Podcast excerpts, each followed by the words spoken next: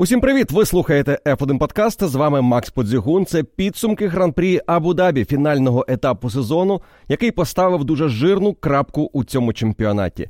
Перемога Ферстапена, друге місце Мерседес у Кубку конструкторів, сьоме місце Вільямс у Кубку конструкторів, і Фернандо Алонсо забирає четверту позицію у особистому заліку. Сьогодні говоримо про всі найцікавіші події останнього гран-прі сезону, про битву Феррарі та Мерседес і як вона завершилася на останньому колі із інтригою буквально до картатого прапору. Про спробу Альфа Таурі врятувати цей сезон і фінішувати попереду Вільямс, і як команда намагалася реалізувати цей план. І звісно, про те, як у нас вирішилася боротьба за четверту позицію у особистому заліку, яка не була важливою для Шарлі Леклера, але виявилося, була досить важливою для Ландо Норріса та Фернандо Алонсо. Про все це і значно більше говоримо сьогодні у підсумковому F1 подкаст. Поїхали!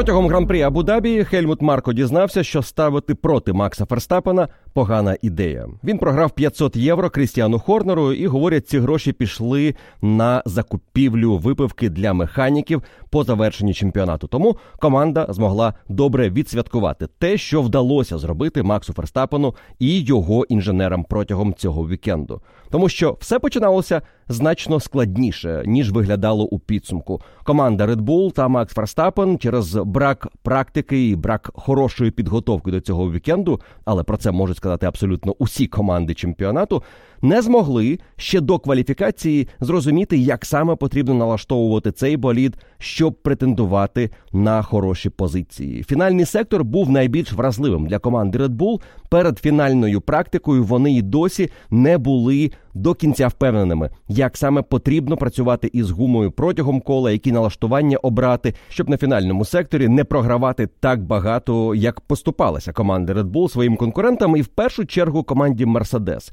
Фінальна практика була дуже хорошою для Джорджа Рассела, який на останньому секторі привозив більше половини секунди Максу Ферстапену, ну і багатьом іншим суперникам. Тому ось це було найбільшою загадкою для команди, що зробити із болідом, щоб він набагато комфортніше дозволяв гонщику атакувати на фінальному секторі. І ті зміни з налаштуваннями, які зробила команда перед кваліфікацією, були в яблучко. Ферстапен абсолютно не мав проблем під час кваліфікації з першого швидкого кола і до фінального, навіть до передостаннього, тому що він свій поул взяв у першій спробі у фіналі кваліфікації, випередивши Шарлі Леклера. Оскара Піастрі, Джорджа Рассела і Ландо Норріса, який був його найближчим суперником, але на своєму найкращому колі помилився тоді, коли був максимально близько до Ферстапана, і насправді міг створити йому конкуренцію у боротьбі за Поул, або ж принаймні стартувати із другої позиції і створити шанси для команди на початку гран-прі. Але ця помилка відкинула Ландо на п'яту позицію і на друге місце дозволила піднятися Шарлю Леклеру, для якого результат в кваліфікації був досить несподіваним. Перше коло на прикатаному комплекті софту було за відчуттями Шарля хорошим, але було в секунді відставання від Ферстапена. І далі він добряче додав на свіжому комплекті, що продемонструвало перевагу свіжої гуми над уже прикатаною. Навіть усього трьох кіл було достатньо, щоб гума уже не показувала хороших результатів, і це точно робило комплект софту непридатним для використання в гонці. Але найкраще коло на свіжому комплекті софту дало Шарлю Леклеру можливість опинитися на першому ряду, і це створило для команди Феррарі надію виграти другу позицію у команди Мерседес у Кубку конструкторів. Для цього їм потрібно було випереджати Джорджа Рассела і сподіватися, що його випередить ще хтось із пілотів Макларен або Серхіо Перес, який свою кваліфікацію вже більш-менш традиційно в цьому сезоні провалив, щоправда, в гонці виглядав дуже швидким.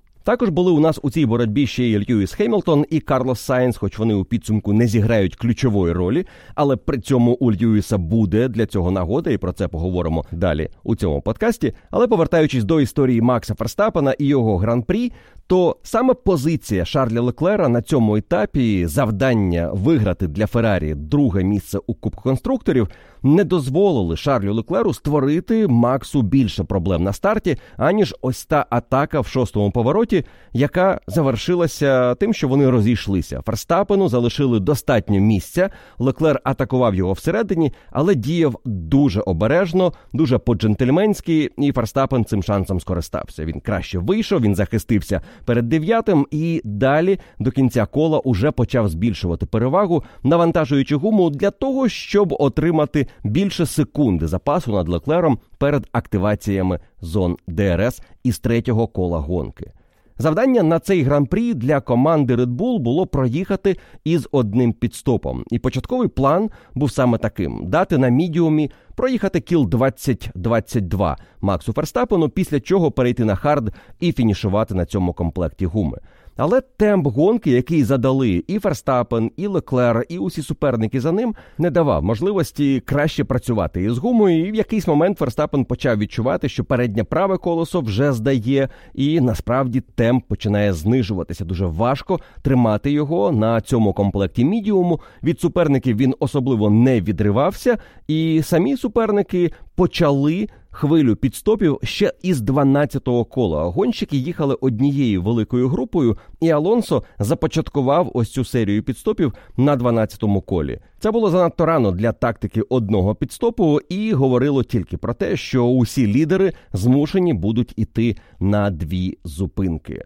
Після Фернандо Алонсо на свій піт-стоп поїхав Оскар Піастрі, за Піастрі Ландо Норріс і Джордж Рассел, після Рассела Макс Ферстапен і за Ферстапеном Шарль Леклер і Серхіо Перес. Таким чином, у лідери гонки після 17-го кола вийшов Юкі Цунода – команда Альфа Таурі і пілот, який насправді до кінця вірив у те, що один піт-стоп може спрацювати. Альфа Таурі фактично були єдиною командою, яка намагалася цей план реалізувати від початку і не реагувала на дії суперників. Цунода протримався в групі лідерів до 22-го кола, таким чином забравши у Макса Ферстапена 6 кіл лідерства разом із Шарлем Леклером. Одне коло було у Шарля і 5 у Юкі Цуноди.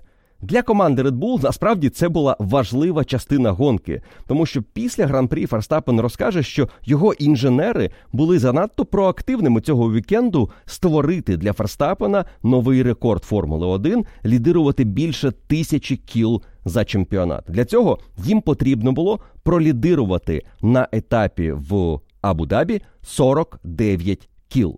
Відповідно, віддати суперникам можна було лише 9 кіл лідерства. І на момент із 16 по 22 коло ось ці 6 кіл Макс Ферстапен віддав, але повернувся на першу позицію на 23-му колі і далі зміг залишитися на ній до самого кінця. Його фінальний підстоп був після останнього гонщика, який міг створити для нього конкуренцію в боротьбі за лідерство після Серхіо Переса.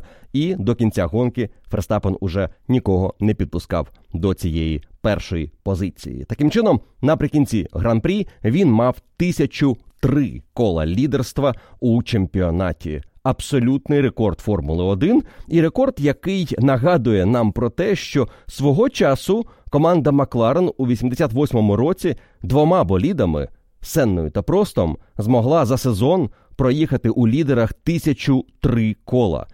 Ферстапен зробив це самостійно у чемпіонаті 23-го року. Безумовно, більше гонок, інша історія, інша епоха Формули 1, але цифри дуже показові. Тисяча три кола на рахунку одного гонщика, який домінував у цьому чемпіонаті. Підсумковий результат Макса Ферстапена після гран-прі Абу-Дабі за сезон 23-го року 19 перемог, 21 подіум, 12 поулів, 4 перемоги в спринтах, 575 очок, 9 найшвидших кіл, 2 грандслеми, 10 перемог поспіль, 290 очок переваги над другою позицією і третій титул чемпіона світу.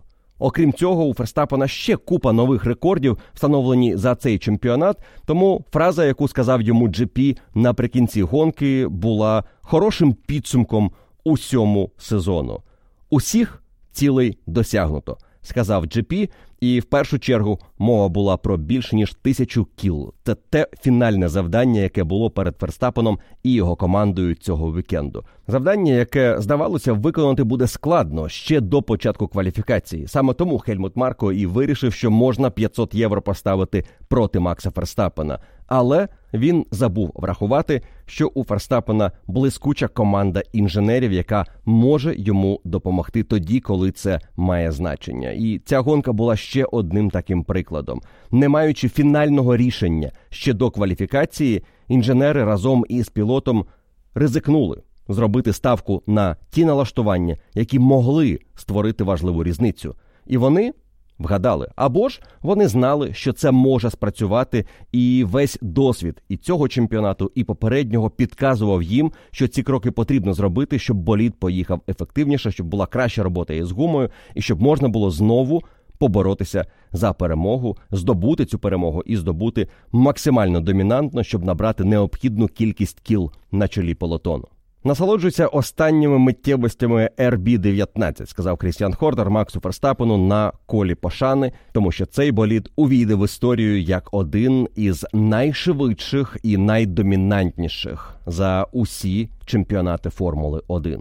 Цей болід допоміг Максу Ферстапену і команді Red Bull побити величезну кількість рекордів. Що говорити, якщо вперше в історії команди Red Bull Обидва пілоти посіли першу і другу позицію у особистому заліку, і при цьому другий гонщик Серхіо Перес провів далеко невидатний чемпіонат. Про це в першу чергу свідчить його відставання від Макса Ферстапена. 290 очок на 5 більше ніж очки, які Серхіо заробив у цьому чемпіонаті. І це напевно підкреслює те, із яким рівнем домінування провів цей рік Макс Ферстапен. Щовікенду він був на 100% зібраним, готовим до боротьби, і єдина найслабша гонка у цьому сезоні гран-при Сінгапура завершилася для нього із п'ятим результатом, із чудовим камбеком протягом гонки після важкої кваліфікації, і якби не деякі інші обставини у тому гран-прі, можливо, навіть із боротьбою за подіум. Це найгірша гонка сезону. Усі інші це або перемоги, або два других місця. Після такого чемпіонату дуже важко уявити собі інтригу у боротьбі за титул у наступному сезоні. Але такі приклади в історії Формули 1 є, коли один супердомінантний сезон змінюється на інший, дуже інтригуючий, цікавий до останнього гран-прі. Останні приклади цьому, напевно, сезон 2002 року із абсолютним домінуванням Міхаеля Шумахера та команди Феррарі. Але вже у 2003 році у Шумахера були суперники Вільямс. Макларен, навіть команда Рено із Фернандо Алонсо, і титул вирішувався у останньому гран-прі. Для цього, звісно, потрібні деякі зміни у регламенті або в правилах чемпіонату. Тоді змінили систему нарахування очок. За перемогу продовжували давати 10, але за друге не 6, а 8, для того, щоб зменшити розрив і не дати пілоту, який попереднього року виграв титул у Франції всередині літа, виграти чемпіонат достроково. Це дало можливість суперникам набирати хороші очки стабільно, як це робив Кімі Райконен у тому чемпіонаті, і у підсумку дійти до останнього гран-прі із шансами на титул. Потім був ще один дуже домінантний рік Міхаеля Шумахера, 2004, після якого правила змінили, змінили відносно гуми, і вона мала витримувати тепер усю дистанцію гонки без замін, і це створило шанси для усіх клієнтів Мішлен. Феррарі відкотилося назад. Ми мали боротьбу Алонсо та Кімі Райконена за титул чемпіона. Тому зміни у правилах безумовно можуть допомогти створити інтригу, і цих змін на наступний рік не заплановано. Щоправда, варто згадати, що і у сезоні 2012 року, коли Фетель до останнього із Алонсо боровся за титул, і Фернандо ледь не виграв той чемпіонат на можливо четвертому або п'ятому за швидкістю боліду. Тоді правила особливо не змінилися між сезонами 11 і 12 років. А в 11-му Фетель був абсолютною домінантою чемпіонату. І потім в 13-му він знову виграв в одні ворота. Це, звісно, не говорить нам про те, яким буде наступний рік, але я думаю, дає надію на те, що інтрига у боротьбі за титул буде значно цікавішою, або принаймні вона проживе довше ніж у чемпіонаті 23-го. Інтрига у боротьбі за друге місце у чемпіонаті, головна тема цього гоночного вікенду, жила практично до фінішу гонки, до останніх метрів дистанції Джорджа Рассела на боліді Мерседес, який зміг втриматися в п'яти секундах відставання від Серхіо Переса для того, щоб випередити мексиканця і фінішувати третім. А отже, завоювати для команди Мерседес другу позицію. Більше навіть втримати для команди Мерседес другу позицію у боротьбі зі скудерією Феррарі. Те, що Мерседес та Феррарі влаштували нам наприкінці цього етапу, це було, мабуть, подарунком долі, тому що ми навряд чи могли розраховувати на таку інтригу на фініші сезону. Попри те, що це лише за друге місце у Кубку конструкторів, і це чемпіонат, в якому позиція пілота значить більше, аніж команди, і вболівальники в першу чергу слідкують за боротьбою гонщиків, а не команд. Але перед стартом трансляції я із колегою В'ячеславом говорив про те, що можливо у нас буде інтрига наприкінці, і було б круто, якби ця інтрига звелася, ну скажімо, до того, що на останньому колі Леклер має запас перед Раселом для того, щоб поїхати за найшвидшим колом і таким чином забрати друге місце для Феррарі. А Расел відповідно має запас для свого найшвидшого кола, і вони теж роблять цей підстоп, і все вирішується на останньому колі. Хто із них покаже найкраще коло гонки. Погодьтеся, те, що ми отримали у підсумку, було не гірше за ось цю фантазію. Все вирішувалося на останньому колі гонки у боротьбі Леклера та Расела, але це була водночас і стратегічна боротьба дати Серхіо Пересу випередити Расела, але не програти йому позицію. Ось що намагався зробити Шарль Леклер на останньому колі гран-прі Абу-Дабі. Але ми забігаємо наперед. Давайте повернемося назад і з'ясуємо, як саме визріла ось ця інтрига наприкінці гонки. Знаєте, як у кіно є такий прийом, коли показують останні кадри фільму, і герой запитує у глядача: Хочете дізнатися, як я опинився в такій ситуації? І далі відмотуються на початок. У нас два такі герої: Шарль Леклер та Джордж Рассел. Давайте дізнаємося, як вони опинилися в цій ситуації і були лідерами своїх команд у боротьбі за позицію у Кубку конструкторів. На папері перед гран-прі Абу-Дабі Мерседес виглядали невеличкими фаворитами проти команди Феррарі. Траса із характеристиками, які краще підходять їхньому боліду, але при цьому із деякими ділянками, які точно подобаються більше скудерії Феррарі. Довгі прямі на другому секторі могли допомогти скудерії отримати непогані стартові місця, і це могло бути їхнім шансом на боротьбу із командою Мерседес. Мерседес натомість розраховували на кращу роботу із гумою на дистанції гонки і, можливо, на деякі переваги боротьби двох пілотів проти одного, тому що у Сайнца від початку вікенду були проблеми. Він потрапив в аварію, потім не зміг знайти нормальних налаштувань і кваліфікацію провалив. 16-та позиція викреслювала практично Карлоса Сайнца із боротьби Феррарі проти Мерседес за другу позицію. Леклер у кваліфікації зробив невеличке диво і взяв другу позицію на старті. І залишалося питання, як буде працювати із гумою Феррарі в гонці, і чи будуть вони конкурентами, скажімо, для команди Макларен,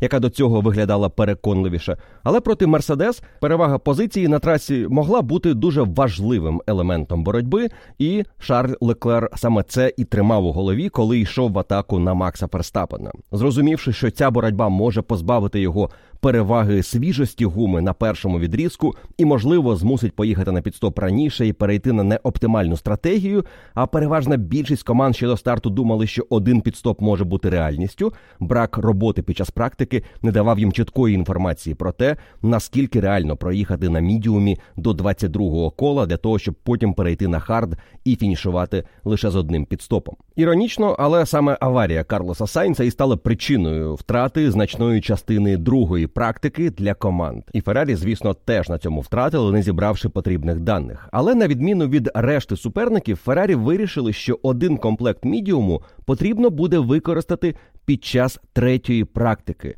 яка проходила в день за високих температур траси, і під час цієї серії кіл. Гонщики Феррарі демонстрували досить стабільні результати від початку і до кінця серії, що у Леклера, що у Сайнца, час був дуже стабільним. Хвилина 30 і 5, хвилина 30 і 8. У цьому діапазоні вони проїхали більше 10 кіл, але при цьому комплект, який поставили на серію кіл, вже був прикатаним. Тому загалом під кінець цих відрізків гума проїхала близько 20 кіл. Показники були стабільними, і можливо, ця інформація щось дала команді Феррарі, але жодна інша команда цього не робила. І не робила, тому що, вочевидь, денні умови практики не відповідали тому, що було б із трасою під час вечірньої сесії, коли відбувається гонка. Наскільки ця інформація була корисною для Феррарі, важко сказати, тому що усе одно в гонці практично усі діяли стандартно. Старт на мідіумі і далі по ситуації. Алонсо розпочав серію піт-стопів і фактично змусив усіх переходити на два піт-стопи.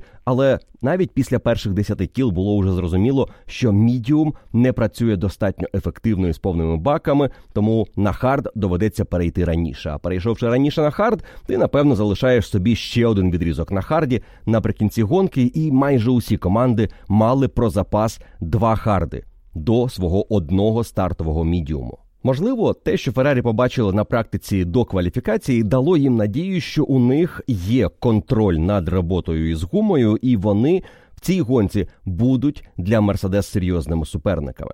Але команда Мерседес завдяки результату Джорджа Рассела опинилася дуже близько до команди Феррарі. І Рассел насправді став рятівною соломинкою команди Мерседес на цьому гран-прі, враховуючи швидкість Льюіса Хеймлтона і те, що він просто не зрозумів, як із символідом на цій трасі проїхати швидше ніж з 11-тим кваліфікаційним результатом, і потім в гонці боротися за крихту очок у топ 10 за 9, 10, можливо, 8 позицію наприкінці. Одним словом, Джордж Рассел був лідером команди цього вікенду, і йому точно допомогло те, що під час першої практики він не віддавав свій болід резервісту Фредеріку Весті і мав більше часу на адаптацію до траси, до пошуку налаштувань, і можливо це дозволило йому почувати себе комфортніше в умовах кваліфікації. Але при цьому варто відзначити, що у Рассела були проблеми зі здоров'ям. Він захворів під час цього вікенду. І як він після гонки скаже, він кашляв усю дистанцію гран-прі, і це було складно, але він витримав напругу цієї боротьби проти команди Феррарі і усіх суперників, які могли теж завадити команді Мерседес. Але кваліфікаційний результат Джорджа Рассела, показаний в суботу, безумовно дозволяв команді сподіватися на успіх, тому що вони попарно трималися на непоганих позиціях для боротьби із Феррарі. Так, Леклер був другим, Рассел четвертим, але Хемілтон був одинадцятим, Сайнс шістнадцятим. А отже, Мерседес потенційно мали шанс на якісь очки із Льюісом Хемілтоном і. Перед стартом гонки, я думаю, вони могли сподіватися як мінімум на фініш у топ 6 а для Джорджа Рассела це була боротьба за місце на подіумі, але з найгіршим варіантом, можливо, і п'ята позиція була б достатньо хорошою для того, щоб фінішувати попереду Феррарі. Чотири очка переваги це, звісно, небагато, і можна згадувати сезон і говорити, що Феррарі втратили важливі очки із Сайнцем на гран-прі Лас-Вегаса, але при цьому і у Мерседес були етапи, де їм десь не щастило. Тому протягом чемпіонату все це вирівнюється, і насправді не варто повертатися до кожного окремого гран-прі назад у сезон і говорити про те, що комусь пощастило більше, а комусь менше. Чотири очка, ніби невелика різниця, але вона достатньо велика для цієї боротьби, враховуючи позиції, на які претендували Леклер та Рассел. Тому що різниця між однією позицією в гонці в середньому два очка. Це там, де вони могли б фінішувати. Це якщо Леклер, скажімо, програє боротьбу за подіум, але опиняється попереду Джорджа Рассела за четверту, п'яту позицію або за п'яту, шосту. Якщо вони в боротьбі за подіум за третю позицію, то це три очка різниці. Якщо це боротьба за другу позицію, Тут також три очка різниці, що менше аніж чотири очка переваги команди Мерседес.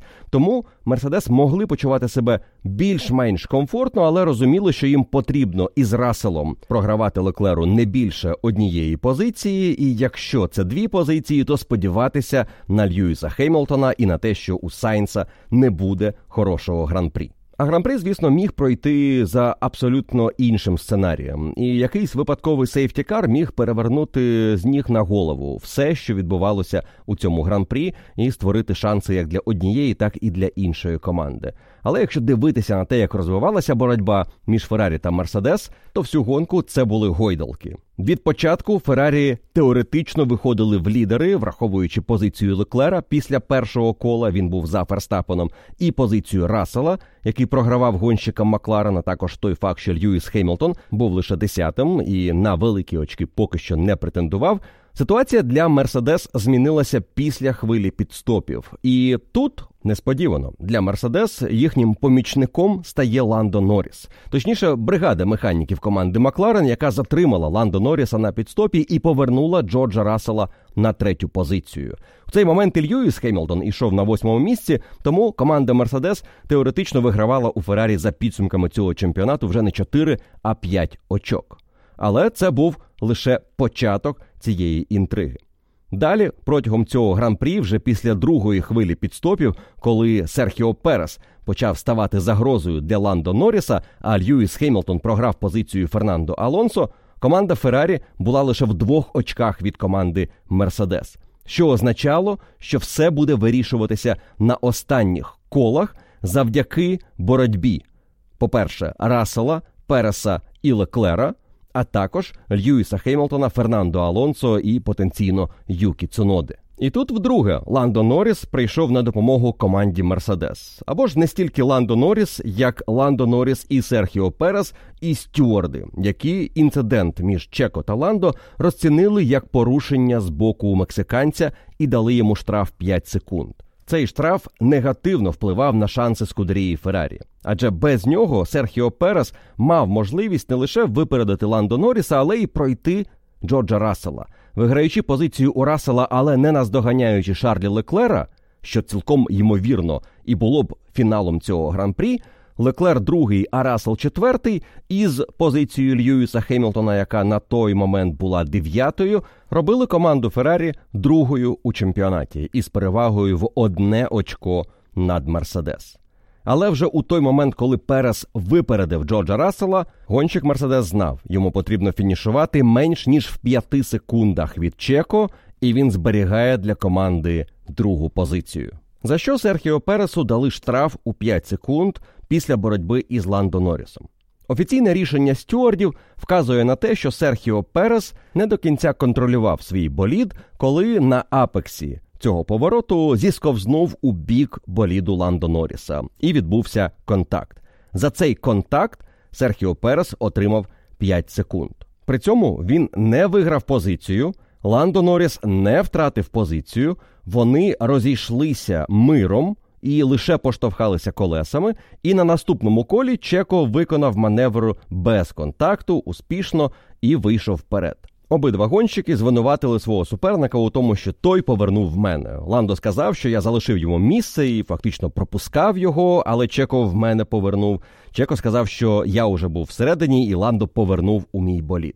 Цей епізод дуже схожий на те, що було у Макса Ферстапена і Джорджа Рассела на етапі у Лас-Вегасі, коли Рассел повернув болід Макса Ферстапена і отримав штраф 5 секунд за створення аварійної ситуації. У цьому епізоді Ландо Норріс був у ролі Джорджа Рассела, Серхіо Перес у ролі Макса Ферстапена.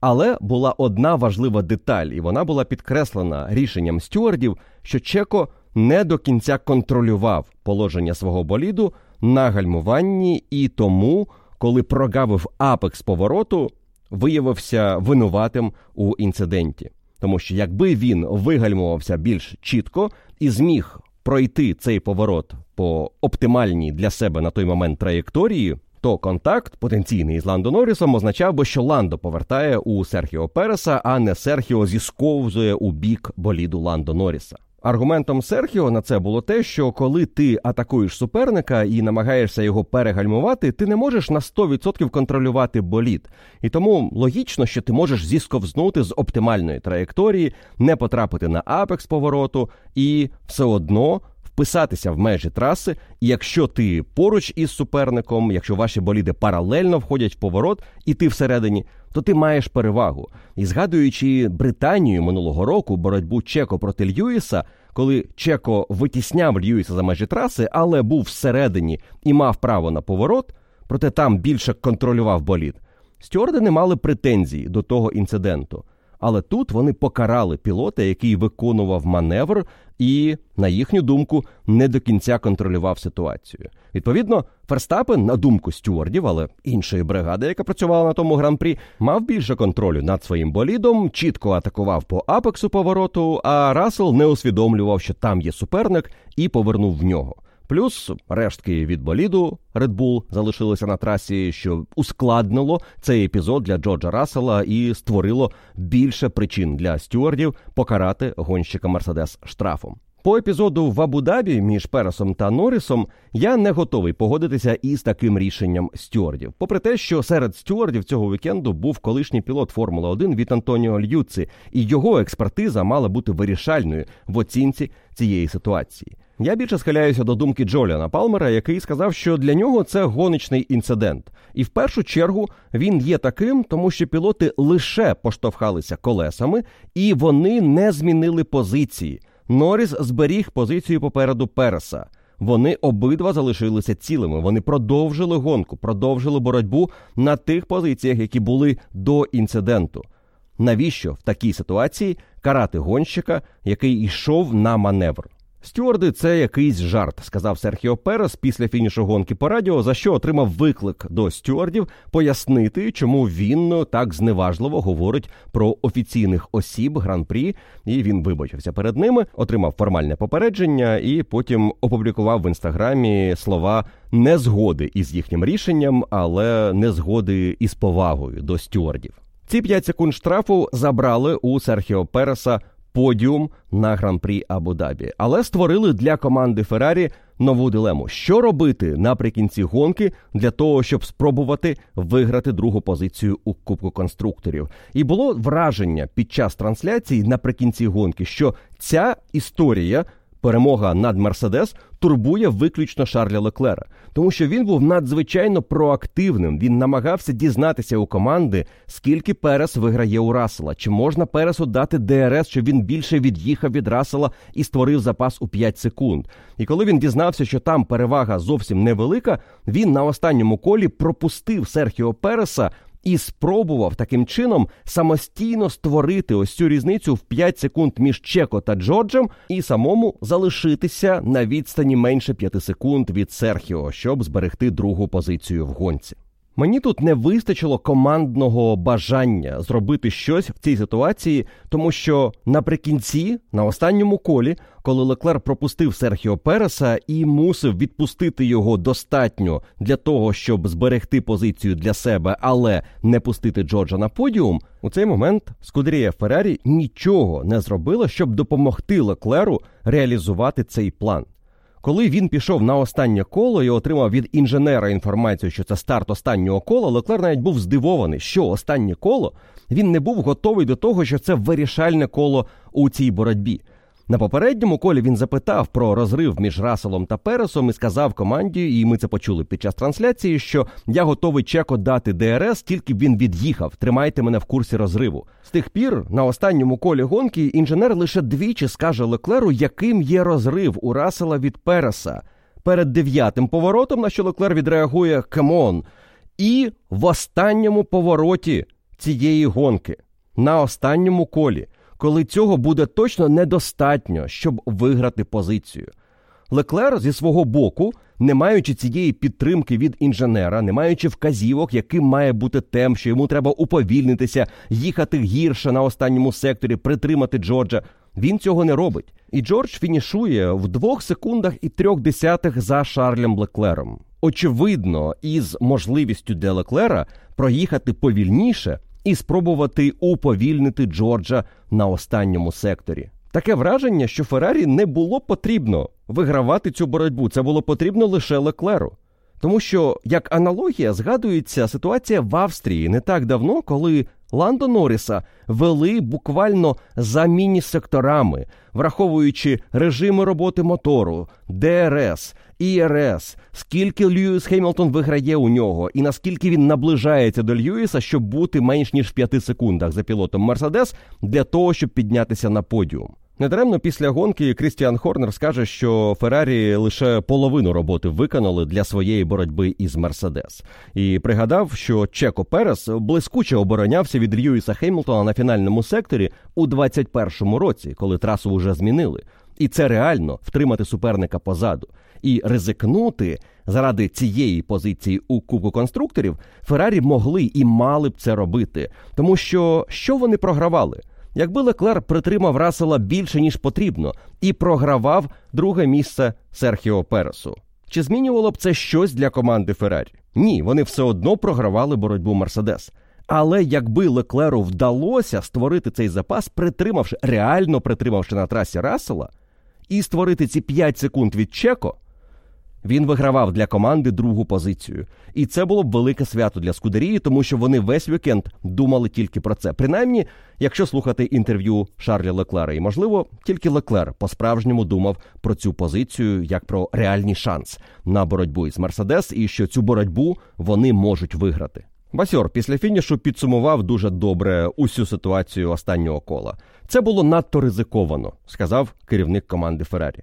Надто ризиковано що? Спробувати виграти другу позицію? Ніби на шальках Терезів у нас друге місце у чемпіонаті проти другого місця в гонці, і вони вважають, що друге місце в гонці цінніше. У якості бонусу радіо Леклера після фінішу гонки. От те, що реально сталося одразу після фінішу, коли Феррарі могли взяти друге місце і намагалися, принаймні з боку Леклера, це зробити. Уявіть себе на місці пілота, який намагався виграти позицію для команди, фінішує, не знає, як він фінішував, чи вдалося це зробити.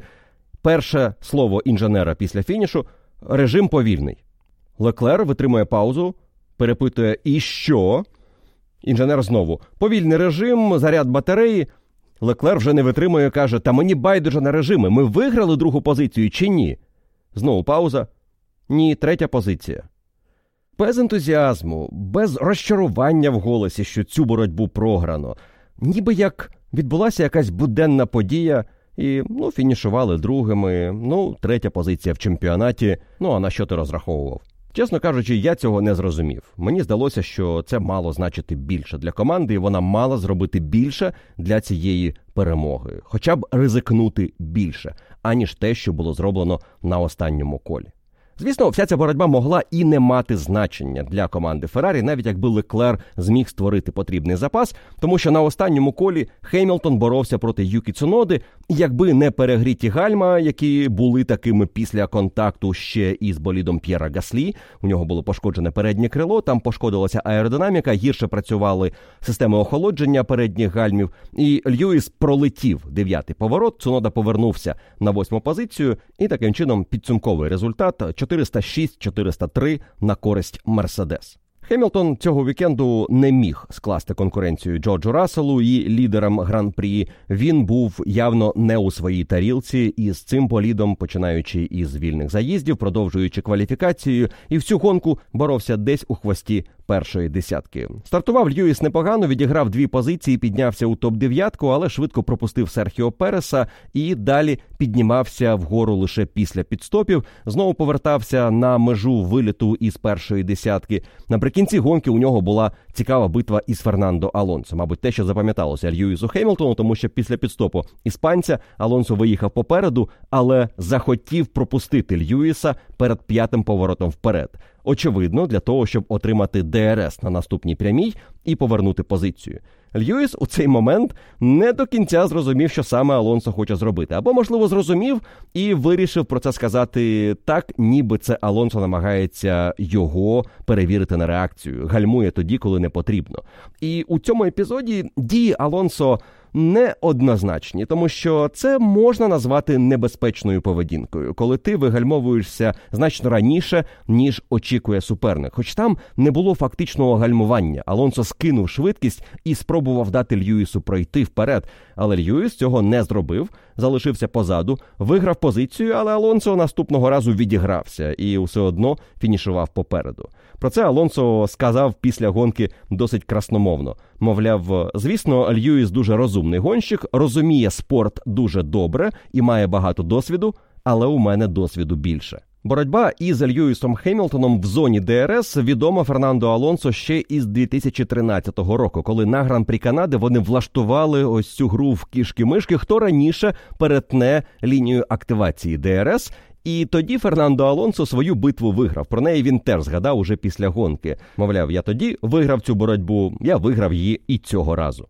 На захист Фернандо Алонсо варто сказати, що коли він почав уповільнюватися, то він змістився із оптимальної траєкторії майже за межі траси. Але Льюіс теж розумів, що відбувається, і теж скинув швидкість. Але у підсумку цю боротьбу програв. До речі, для Алонсо позиція попереду Льюіса і фінішна позиція сьома у цьому гран-прі мали значення, тому що по завершенні гонки він запитав у інженера, чи змогли ми фінішувати четвертими. Попри те, що Леклер сказав, його ця позиція особливо не цікавить, Алонсо нею цікавився, і він зміг взяти четверту позицію і за рівною кількістю очок із Леклером за рахунок того, що в нього краща ситуація із подіумами у цьому чемпіонаті. До речі, і Ландо Норріс після фінішу теж запитав у інженера, чи змогли ми фінішувати четвертими, де завершив гонку Алонсо, і чи достатньо наших очок, щоб бути попереду іспанця. Тож із усіх гонщиків, які претендували на четверту позицію у особистому заліку, вочевидь, лише пілотам Феррарі не було цікаво, чи виграють вони цю боротьбу. Згадавши про Феррарі ще раз, давайте скажемо і про гонку Карлоса Сайнца, який взагалі не вплинув на боротьбу із командою Мерседес, і не вплинув в першу чергу тому, що Феррарі для нього обрали альтернативну стратегію на гонку: старт на харді, і потім ще один відрізок на харді із надією зловити удачу за хвіст.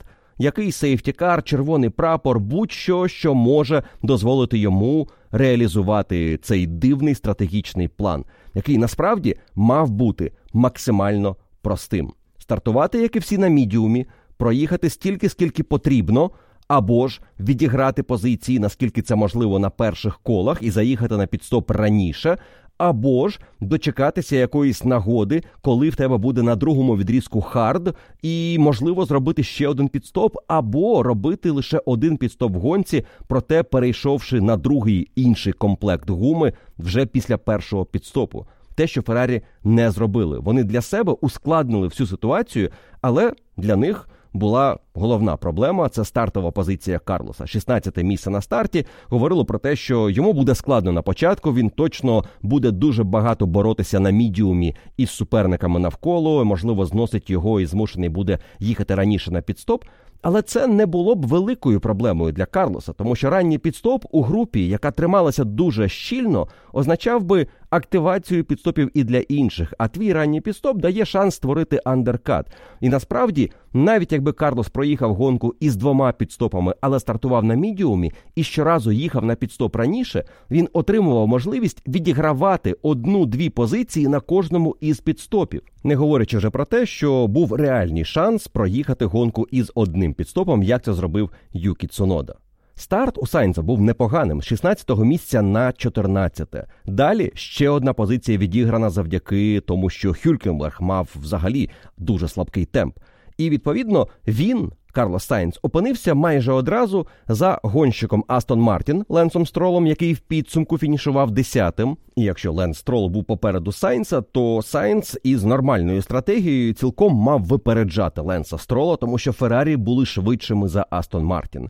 Попереду там був і Естебан Окон, який провалився через стратегію команди Альпін, і П'єр Гаслі, якого вибили двічі. Спершу Чеко трішечки, потім Льюіс серйозніше, і він теж втратив темп. Це ще мінус два суперники, і для Сайнца відкривалася реальна можливість на цьому етапі із нормальною стратегією, абсолютно звичною, не вигадуючи нічого, боротися за дев'яте або восьме місце у гран-прі.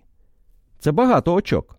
Це ті очки, яких Феррарі не вистачило для боротьби з командою Мерседес. Взагалі, вибір харду на старті для команди Феррарі виглядає дуже нелогічним, тому що сам Сайнц після гонки скаже, що кожного разу, коли в цьому сезоні ми стартували на харді, справи йшли не дуже. Якщо у вас кожного разу є проблеми на першому відрізку на харді, тобто ви працюєте із хардом погано з повними баками, навіщо в останній гонці ставити хард на перший відрізок? Невже настільки зневірені були у те, що можна обганяти на трасі, де дві дуже ефективні зони ДРС? Невже із 16-ї позиції гонщик Феррарі не може претендувати на місце у топ 10 якщо він не обирає якусь дивну альтернативну стратегію? Взагалі ніхто у цьому гран-прі, хто обрав один пітстоп, не проїхав хорошої гонки. Найкраща гонка, напевно, була у Юкі Цуноди, але у нього і позиція була висока. Шоста стартова. На фініші він опинився на восьмому місці, і про нього ми ще поговоримо. Але у контексті Карлоса Сайнца, коли він їхав майже без суперників попереду, дві секунди було до Ленса Строла, до якого він не міг під'їхати. Він все одно їхав приблизно на секунду повільніше за Шарлі Леклера, який мав схожий розрив із Максом Ферстапеном, але м'якший комплект гуми. При тому, що хард, усі скажуть, буде кращим комплектом на дистанції гонки, і мідіум працював значно менш стабільно. Ну а коли Сайнц вдруге перейшов на хард, стало зрозуміло, що Феррарі сподівається тільки на диво.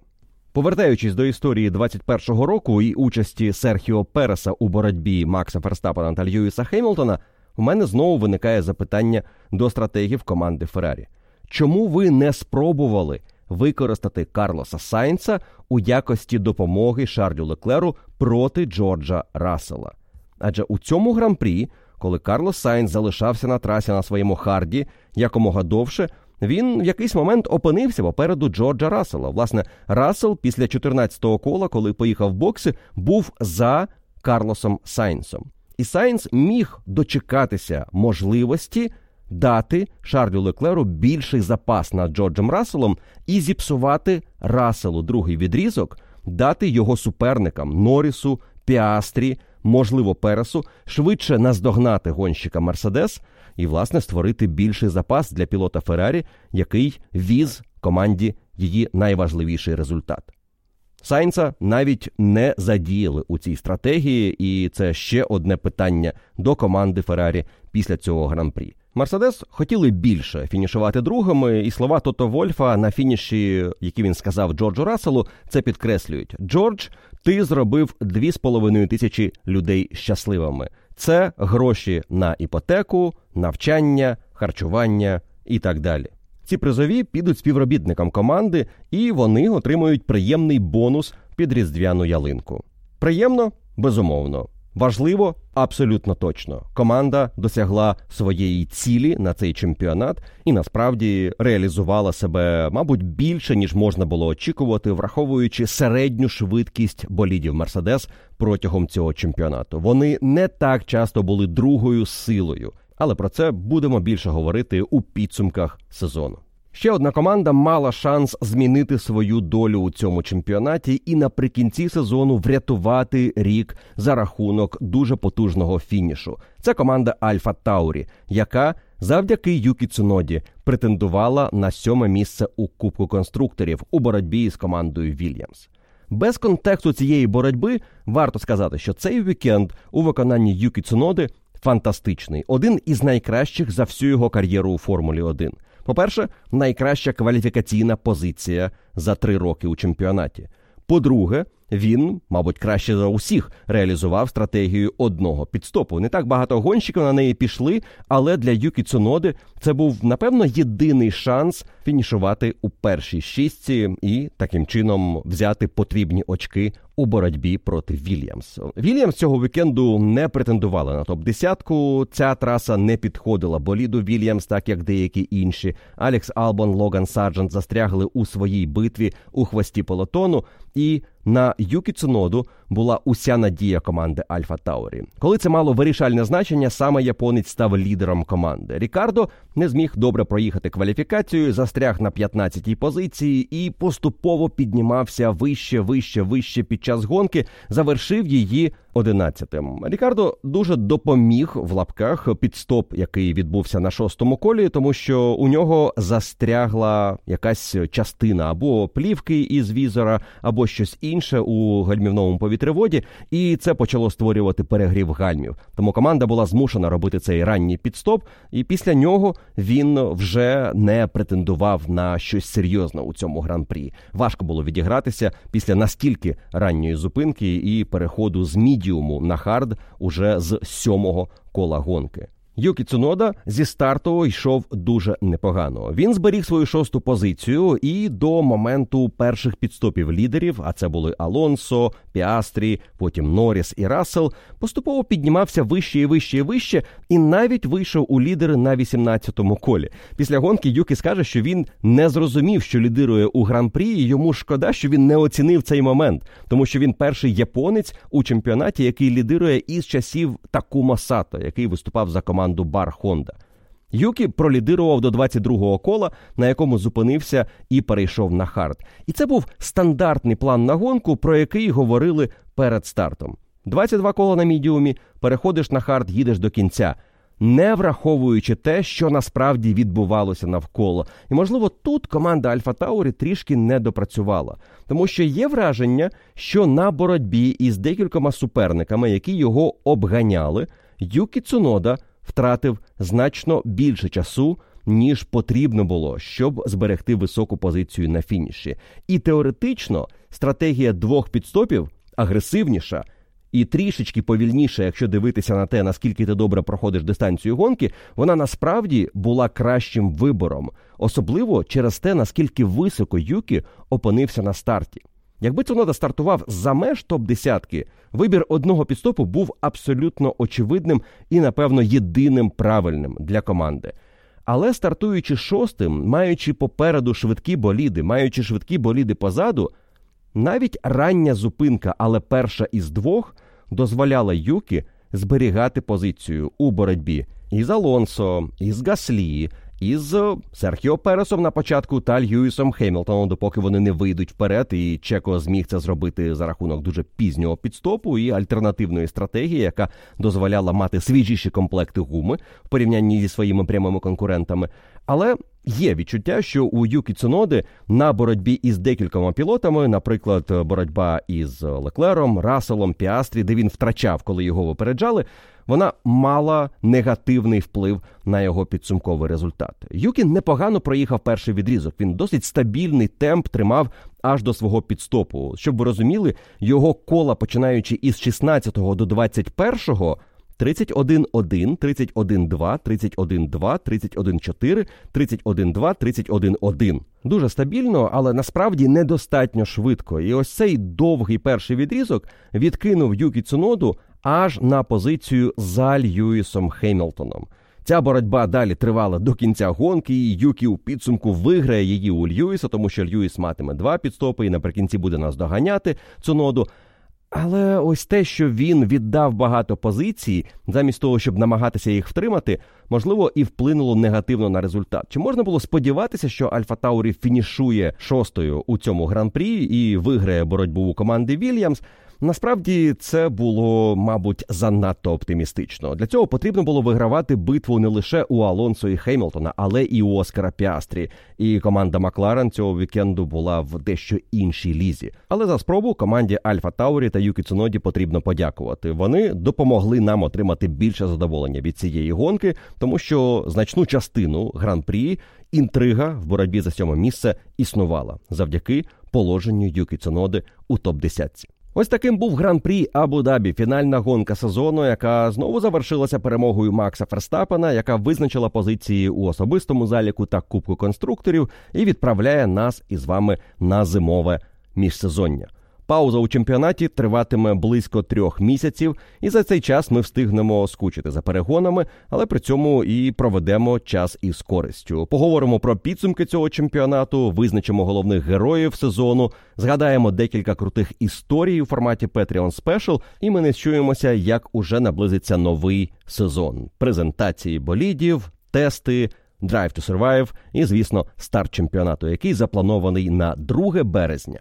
З моменту запису цього подкасту до старту нового чемпіонату 96 днів. І я вас запрошую провести це міжсезоння разом у нашому клубі. Але цей рік ми ще не завершили. Попереду декілька подкастів, які будуть присвячені цьому чемпіонату. І найближчий із них це подкаст із відповідями на ваші запитання. Для цього мені потрібно зібрати необхідну кількість запитань від вас про цей гоночний вікенд. І Якщо у вас такі є, залишайте коментарі під цією публікацією і назбиравши достатню кількість цікавих запитань, я в середу запишу для вас подкаст Q&A. Дякую всім за увагу протягом фінального гоночного вікенду сезону, за те, що дивилися і слухали трансляції на сетанті. Протягом цього року було 56 прямих трансляцій, більше 85 годин ефіру. І я вже мовчу про години на записи усіх подкастів за цей сезон. Багато роботи було зроблено, але все це завдяки вам, вашій підтримці і вашому бажанню знати про Формулу 1 більше. Тож, дякую вам за увагу. Вітаю із завершенням сезону. Вітаю шанувальників Макса Ферстапена із феноменальним роком.